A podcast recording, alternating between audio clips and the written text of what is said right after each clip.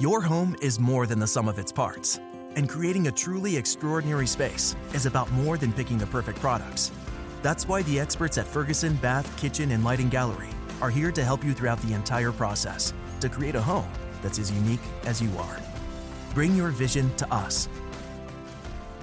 Schedule your showroom consultation and see more from brands like Monogram at build.com/ferguson.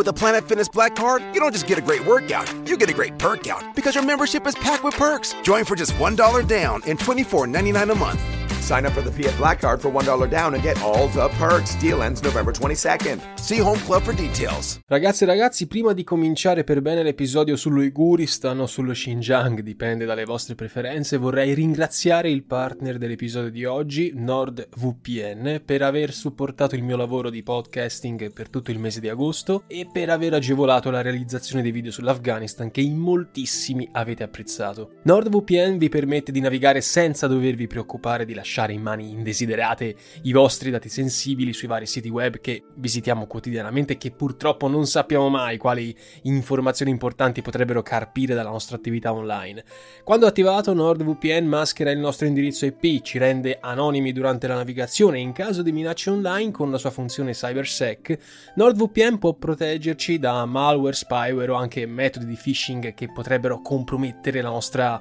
sicurezza nel mondo digitale. Nel mio caso io utilizzo questo servizio sia a casa che fuori casa, a maggior ragione magari su reti che non sono quelle della mia connessione personale. A ottobre molto probabilmente dovrò viaggiare all'estero per registrare un video per il canale YouTube e ecco in quel caso so per certo che non mi collegherò ad una connessione internet senza prima aver attivato NordVPN. Comunque, per approfittare dell'offerta speciale a tempo limitato e sostenere la mia attività di podcast, trovate tranquillamente il link in descrizione al sito nordvpn.com slash novageo e applicando il coupon novageo avrete accesso a tutti i benefici di una navigazione sana e sicura senza vincoli e con la possibilità di rimborso entro 30 giorni. Bene, direi di partire subito con la sigla.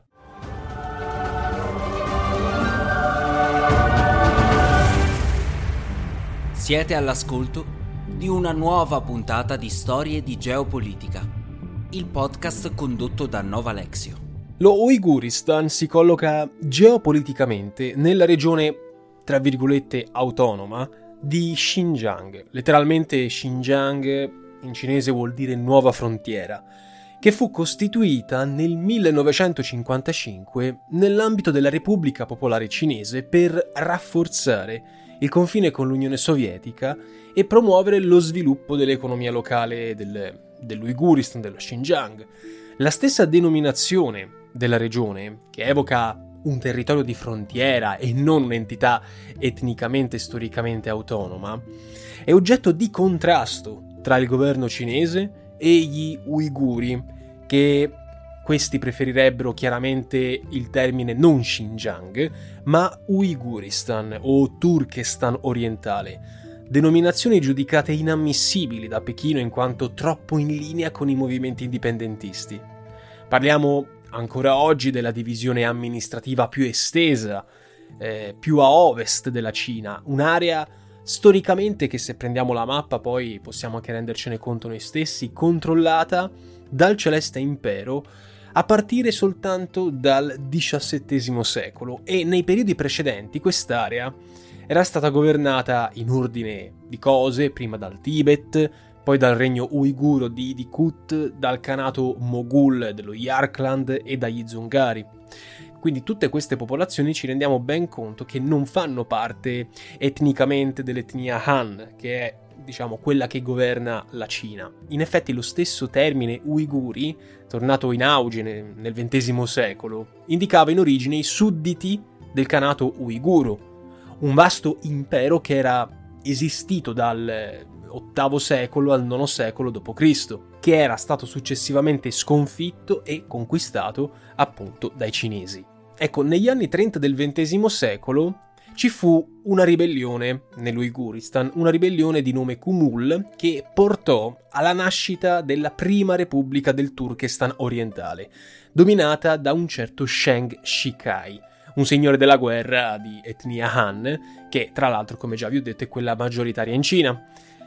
Dopo questa ribellione, qualche decennio più avanti, nel 1944, fi- poco prima della fine della Seconda Guerra Mondiale, con l'aiuto sovietico fu proclamata la seconda Repubblica del Turkestan orientale, forse con l'intento di crearci una nuova entità politica nell'ambito appunto dell'URSS, magari con la speranza appunto di essere inglobati da essa, progetto però al quale mise fine nel 1949 l'esercito popolare di liberazione di Mao, che ripristinò definitivamente il controllo di Pechino sullo Xinjiang e quindi con esso anche i sogni di allontanamento dalla sfera politica cinese. Per i cinesi l'esperienza della Seconda Repubblica del Turkestan orientale fu parte integrante del processo di creazione di un nuovo Stato comunista, mentre per gli indipendentisti uiguri si trattò di un'invasione che in fin dei conti ostacolò l'aspirazione autonomista del popolo uiguro. Come già detto, nel 1955 sarebbe nata ufficialmente questa regione autonoma,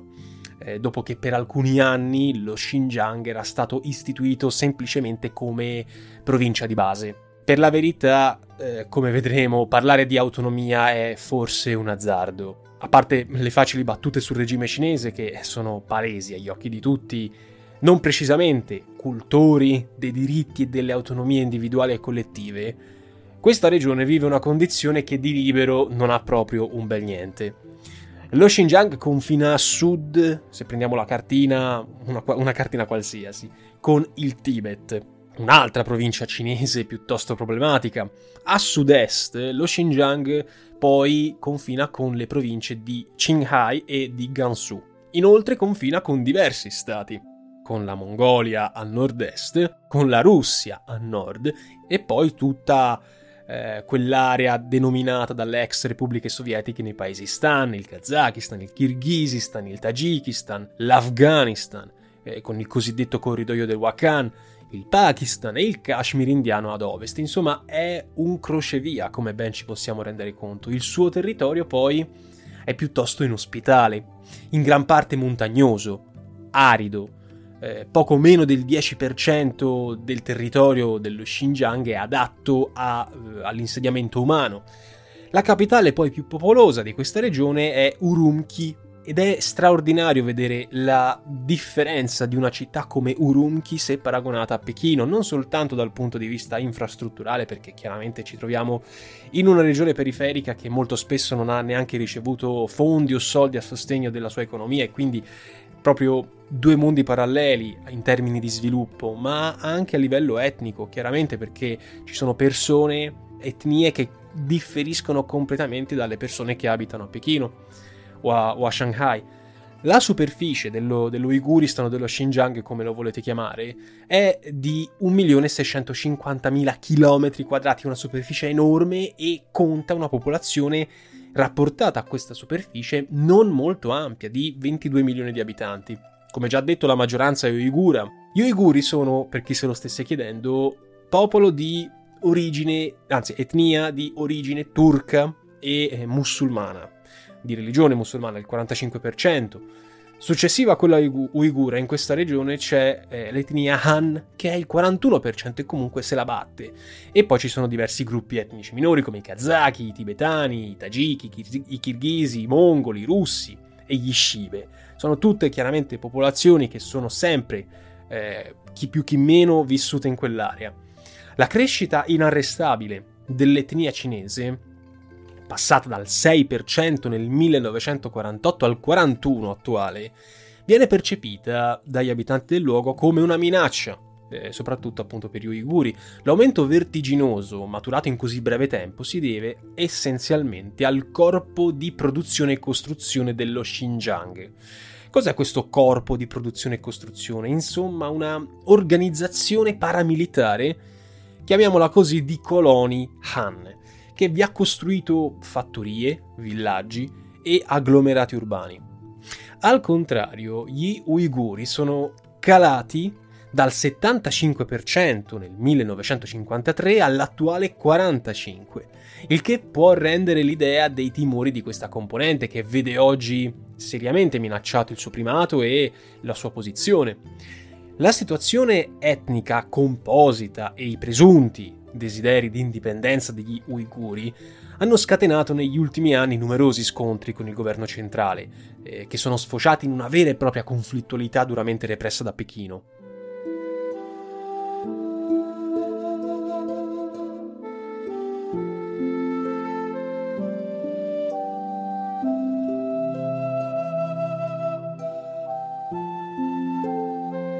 La presenza nel territorio, poi, eh, di cellule dell'Islam radicale ha contribuito, agli occhi della dirigenza del Partito Comunista Cinese, ad ammantare l'ideale autonomista di significati religiosi. Cioè, per la dirigenza del partito c'è un rischio concreto di radicalizzazione dell'Islam in questo territorio, qualora la dinastia, scusate, l'etnia Han non riesca a prendere il sopravvento. Tra le misure più radicali adottate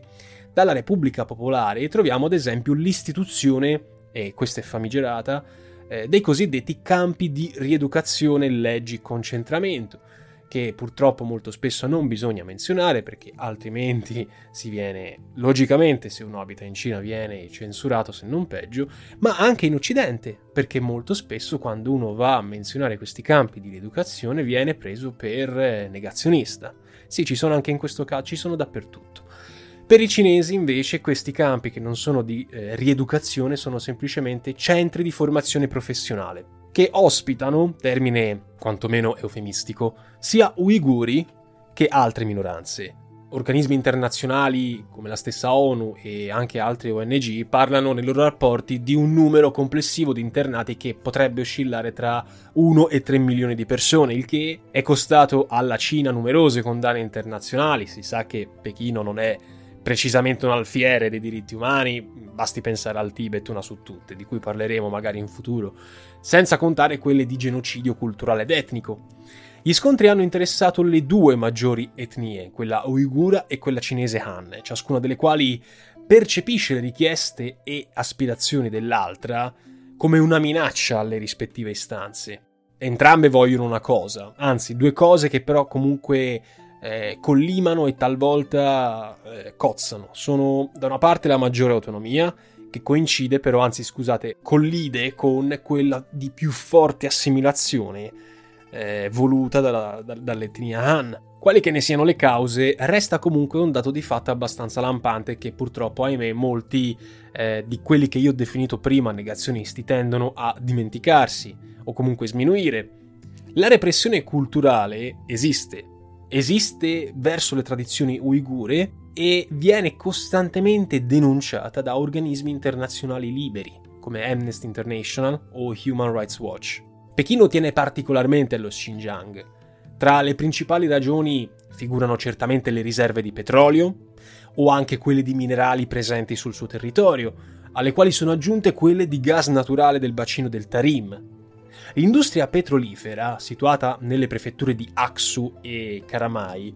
è in piena espansione. Sappiamo bene che Pechino ha bisogno di petrolio, questo è una, un dato storico. Mentre è in fase poi di realizzazione, sempre nell'Uiguristan, un nuovo oleodotto che collegherà il Kazakistan, lo Xinjiang e la città di Shanghai, unitamente poi ad un altro gasdotto con la partecipazione di imprese straniere varie. Lo sfruttamento di queste risorse, così come può accadere nel Mar Cinese meridionale eh, perché ci sono sempre questi scandagliamenti del fondo del, dell'oceano, è perseguito da Pechino soprattutto per soddisfare il bisogno energetico delle sue regioni orientali, a scapito logicamente di quelle occidentali. Aggiungiamo che poi lo Xinjiang si trova in una posizione molto strategica sulla via della seta, storicamente parlando, alla quale, come noto, la Cina tiene moltissimo e alla quale poi si è rifatta sulla New Belt and Road Initiative, tanto da inserirla nel programma ufficiale del partito, specie dopo i problemi causati dalla guerra commerciale dichiarata da Trump durante la sua presidenza. La regione si colloca, come detto, strategicamente in, in, una buona posizione per i collegamenti con le rotte commerciali che sono dirette verso l'Europa. Si posiziona nella cosiddetta linea nera e gialla. Nel corso degli anni, lo Xinjiang è stato teatro di diversi gravi episodi di tensione, come ad esempio l'esodo dei kazaki verso l'Unione Sovietica nel 1962, si tratta di 60.000 persone, oppure la rivolta di Baren del 5 aprile 1990 con 50 morti, quella di Guglia del 5 febbraio 1997, gli attentati ai bus di Urumqi eh, del 25 febbraio del 97 che causarono 9 morti e quasi 70 feriti, e così via. La scrittrice e imprenditrice cinese eh, Rebia Kader, nonostante il nome che non sembri appunto cinese, già membro del Parlamento cinese, ha subito l'incarcerazione dopo aver denunciato le persecuzioni contro gli uiguri ed è stata costretta all'esilio negli States, negli Stati Uniti, dove prosegue la sua battaglia per i diritti umani. Nuove ribellioni con scontri tra le due etnie hanno interessato lo Xinjiang quando nel 2009 le autorità cinesi hanno reso noto il progetto di radere al suolo il centro storico della città di Kashgar, abitata quasi esclusivamente da uiguri. Si parla in questo caso di 156 persone morte negli scontri, anche se alcune fonti riferiscono più di 600. Nel 2019, quindi si sta andando sempre in tempi più recenti, nuovi scontri ci sono stati con 184 morti che hanno però interessato la eh, cosiddetta capitale, Urumqi, dopo che gli uiguri avevano indetto una manifestazione di protesta per l'uccisione di due membri della loro etnia, senza eh, motivazioni valide. Pechino ha risposto con un ulteriore inasprimento delle misure, ha imposto il coprifuoco dalle 21 alle 8 del mattino, ha inasprito la pena di morte per chi fomenta questo genere di disordini e fenomeni e ha implementato i tanto vituperati campi di rieducazione che sono collocati soprattutto sul versante orientale, non a caso perché almeno stanno più lontani dal confine, che assieme alla repressione di Stato sono parole qui scritte in un rapporto di Amnesty International del 10, del 10 giugno 2021, avrebbe dato vita ad un inferno, sto citando, distopico di dimensioni sbalorditive. Nel medesimo documento si invita l'ONU e la comunità internazionale ad arrestare il regime di detenzione e tortura di massa che colpisce particolarmente gli uiguri, ma non solo, colpisce i kazaki, colpisce tutta la popolazione e la fascia musulmana che li abita. Ai campi di rieducazione, chiamiamoli così, ultimamente si è aggiunto il ricorso alle più moderne tecnologie, come droni, telefonia mobile, identificazione a mezzo facciale e addirittura il DNA, che hanno creato un sistema di sorveglianza estremamente pervasivo, tanto da indurre alcuni osservatori a paragonare la persecuzione contro gli uiguri a quella antisemita perpetrata dai nazionalsocialisti. Il regime cinese giustifica ufficialmente le misure repressive parlando di terrorismo separatista, eh, lo giustifica quasi utilizzando gli stessi toni che sembrerebbe negli anni 60, 70 e 80 aver adottato il governo britannico nei confronti del terrorismo eh, separatista di matrice nordirlandese. Se è vero che esistono cellule fondamentaliste, alcune delle quali forse collegate ad Al-Qaeda, e fermo restando che Pechino non ha certo simpatia per la religione in generale, consideriamo che eh, si tratta pur sempre sulla carta di un partito, di un paese con partito comunista, sulla carta. Eh, pensiamo anche alla situazione della Chiesa cattolica cinese, vessata. Probabilmente si tratta, in questo caso specifico dell'Uiguristan, del classico pretesto ufficiale, rafforzato dallo spauracchio della vicinanza con Afghanistan e Pakistan. Nell'analisi di alcuni osservatori, oltre alle ragioni economiche e strategiche, sarebbe poi in atto un'autentica persecuzione religiosa, non tanto per timori separatisti, del resto alla fine ragazzi dell'Unione Sovietica ha cancellato ogni possibilità di una separazione per aggregarsi all'impero di Mosca, ma più in generale per un'avversione del regime, incarnato dallo stesso Xi Jinping, verso ogni forma di tolleranza religiosa nei cui riguardi al contrario sembrava orientato sia pur timidamente il vecchio Deng Xiaoping. Tra le misure antireligiose adottate da Pechino a partire dal 2014 figurano anzitutto il divieto di portare la barba lunga per gli uomini, come anche il velo per le donne, oppure quello di festeggiare il Ramadan e l'incentivo a partecipare a non meglio precisate attività ricreative in stile tradizionale Han. Inutile aggiungere che il mondo, pur consapevole di quanto accade in questo remoto angolo del pianeta, come sempre si limita a qualche generico appello o dichiarazione di biasimo molto, molto flebile, compresa nel dicembre 2020 quella del Parlamento europeo, probabilmente giusto così per salvarsi la coscienza, salvo poi comunque continuare a fare affari d'oro con la Cina, pecunia non olet. È emblematico il fatto che molte case produttrici di vestiti abbiano criticato in massa quello che sta succedendo nell'Uiguristan, eppure sempre le grandi marche continuano a importare ed esportare prodotti eh, di tessuti e quant'altro dalla Cina. A livello economico, il settore trainante, con tutte le comprensibili limitazioni e vincoli derivanti dalla difficile situazione geopolitica, resta anzitutto l'agricoltura, non a caso parlavo di tessuti perché comunque c'è sempre una grande industria di cotone nell'area, e l'allevamento, già abbiamo comunque accennato in qualche maniera dello sviluppo delle attività estrattive industriali collegate al settore energetico, che sono appannaggio esclusivo degli interessi di Pechino. Le imprese straniere che operano in Cina e nello stesso Xinjiang si curano molto poco dello sfruttamento degli uiguri, spesso eh, si tratta anche di ragazzi di 16 anni che sono obbligati a durissimi turni di lavoro e logicamente queste imprese straniere fischiettano e privilegiano i propri interessi economici. Di fronte alle sia pur timide condanne internazionali, in tempi recenti c'è stata una sorta di controlettera a favore di Pechino, che cerca in qualche modo di giustificare le misure adottate contro gli uiguri con motivazioni generiche di lotta all'estremismo e di terrorismo, peraltro mai realmente dimostrate. Se accertata di fatti l'esistenza di alcune frange estremiste responsabili degli attentati del 2013 e 2014, questi sentimenti non, non, è affatto detto che siano condivisi dall'intero popolo uiguro. Un altro aspetto quantomeno singolare per non parlare di cattivo gusto è che a firmare tale missiva pro Pechino sono stati 35 governi che rappresentano alcuni dei peggiori regimi totalitari del pianeta, come la Corea del Nord, come il Myanmar, eh, l'immancabile Russia, che non è certo un modello di democrazia, e paradossalmente quelli di diversi stati musulmani come il Pakistan, l'Oman, il Kuwait, il Qatar, gli Emirati Arabi, il Bahrain e immancabilmente l'Arabia Saudita. Evidentemente anche questi ultimi sono scarsamente solidali con i loro corregionali musulmani quando ci sono degli affari molto lauti sul piatto. Altalenante poi è l'atteggiamento della Turchia. Nonostante le accuse di Pechino di fomentare l'indipendentismo uiguro verso un'etnia che comunque è sempre appartenente alla stessa radice comune culturale, quella turca, eh, con una serie di riflessi negativi che tra le due nazioni Cina e Turchia in passato ha deteriorato le relazioni tra i due paesi, Ankara non ha mai fornito importanti supporti al movimento autonomista.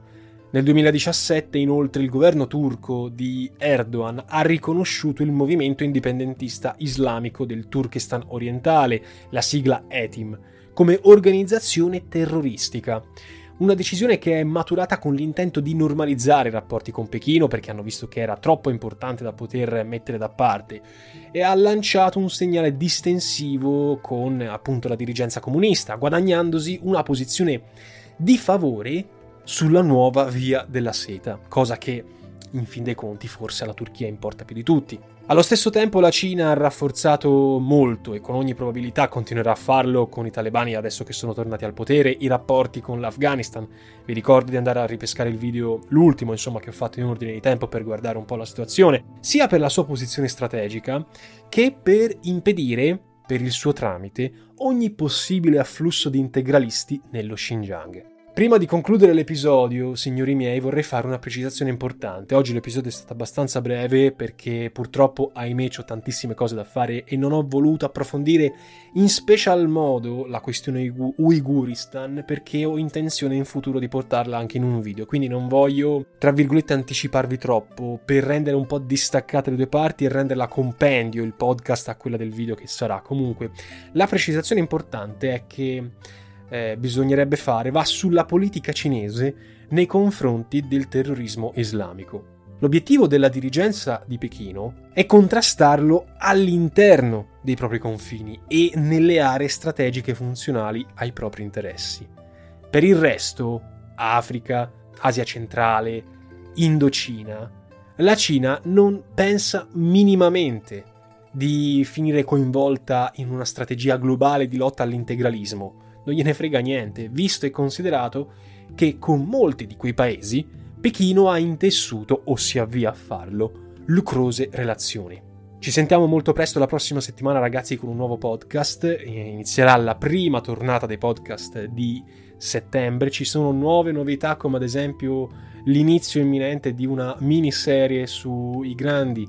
le grandi figure dittatoriali del, del secolo scorso, alternate chiaramente anche a questioni come sempre di geopolitica moderna. Vi ringrazio per l'attenzione, per Aspera ad Astra.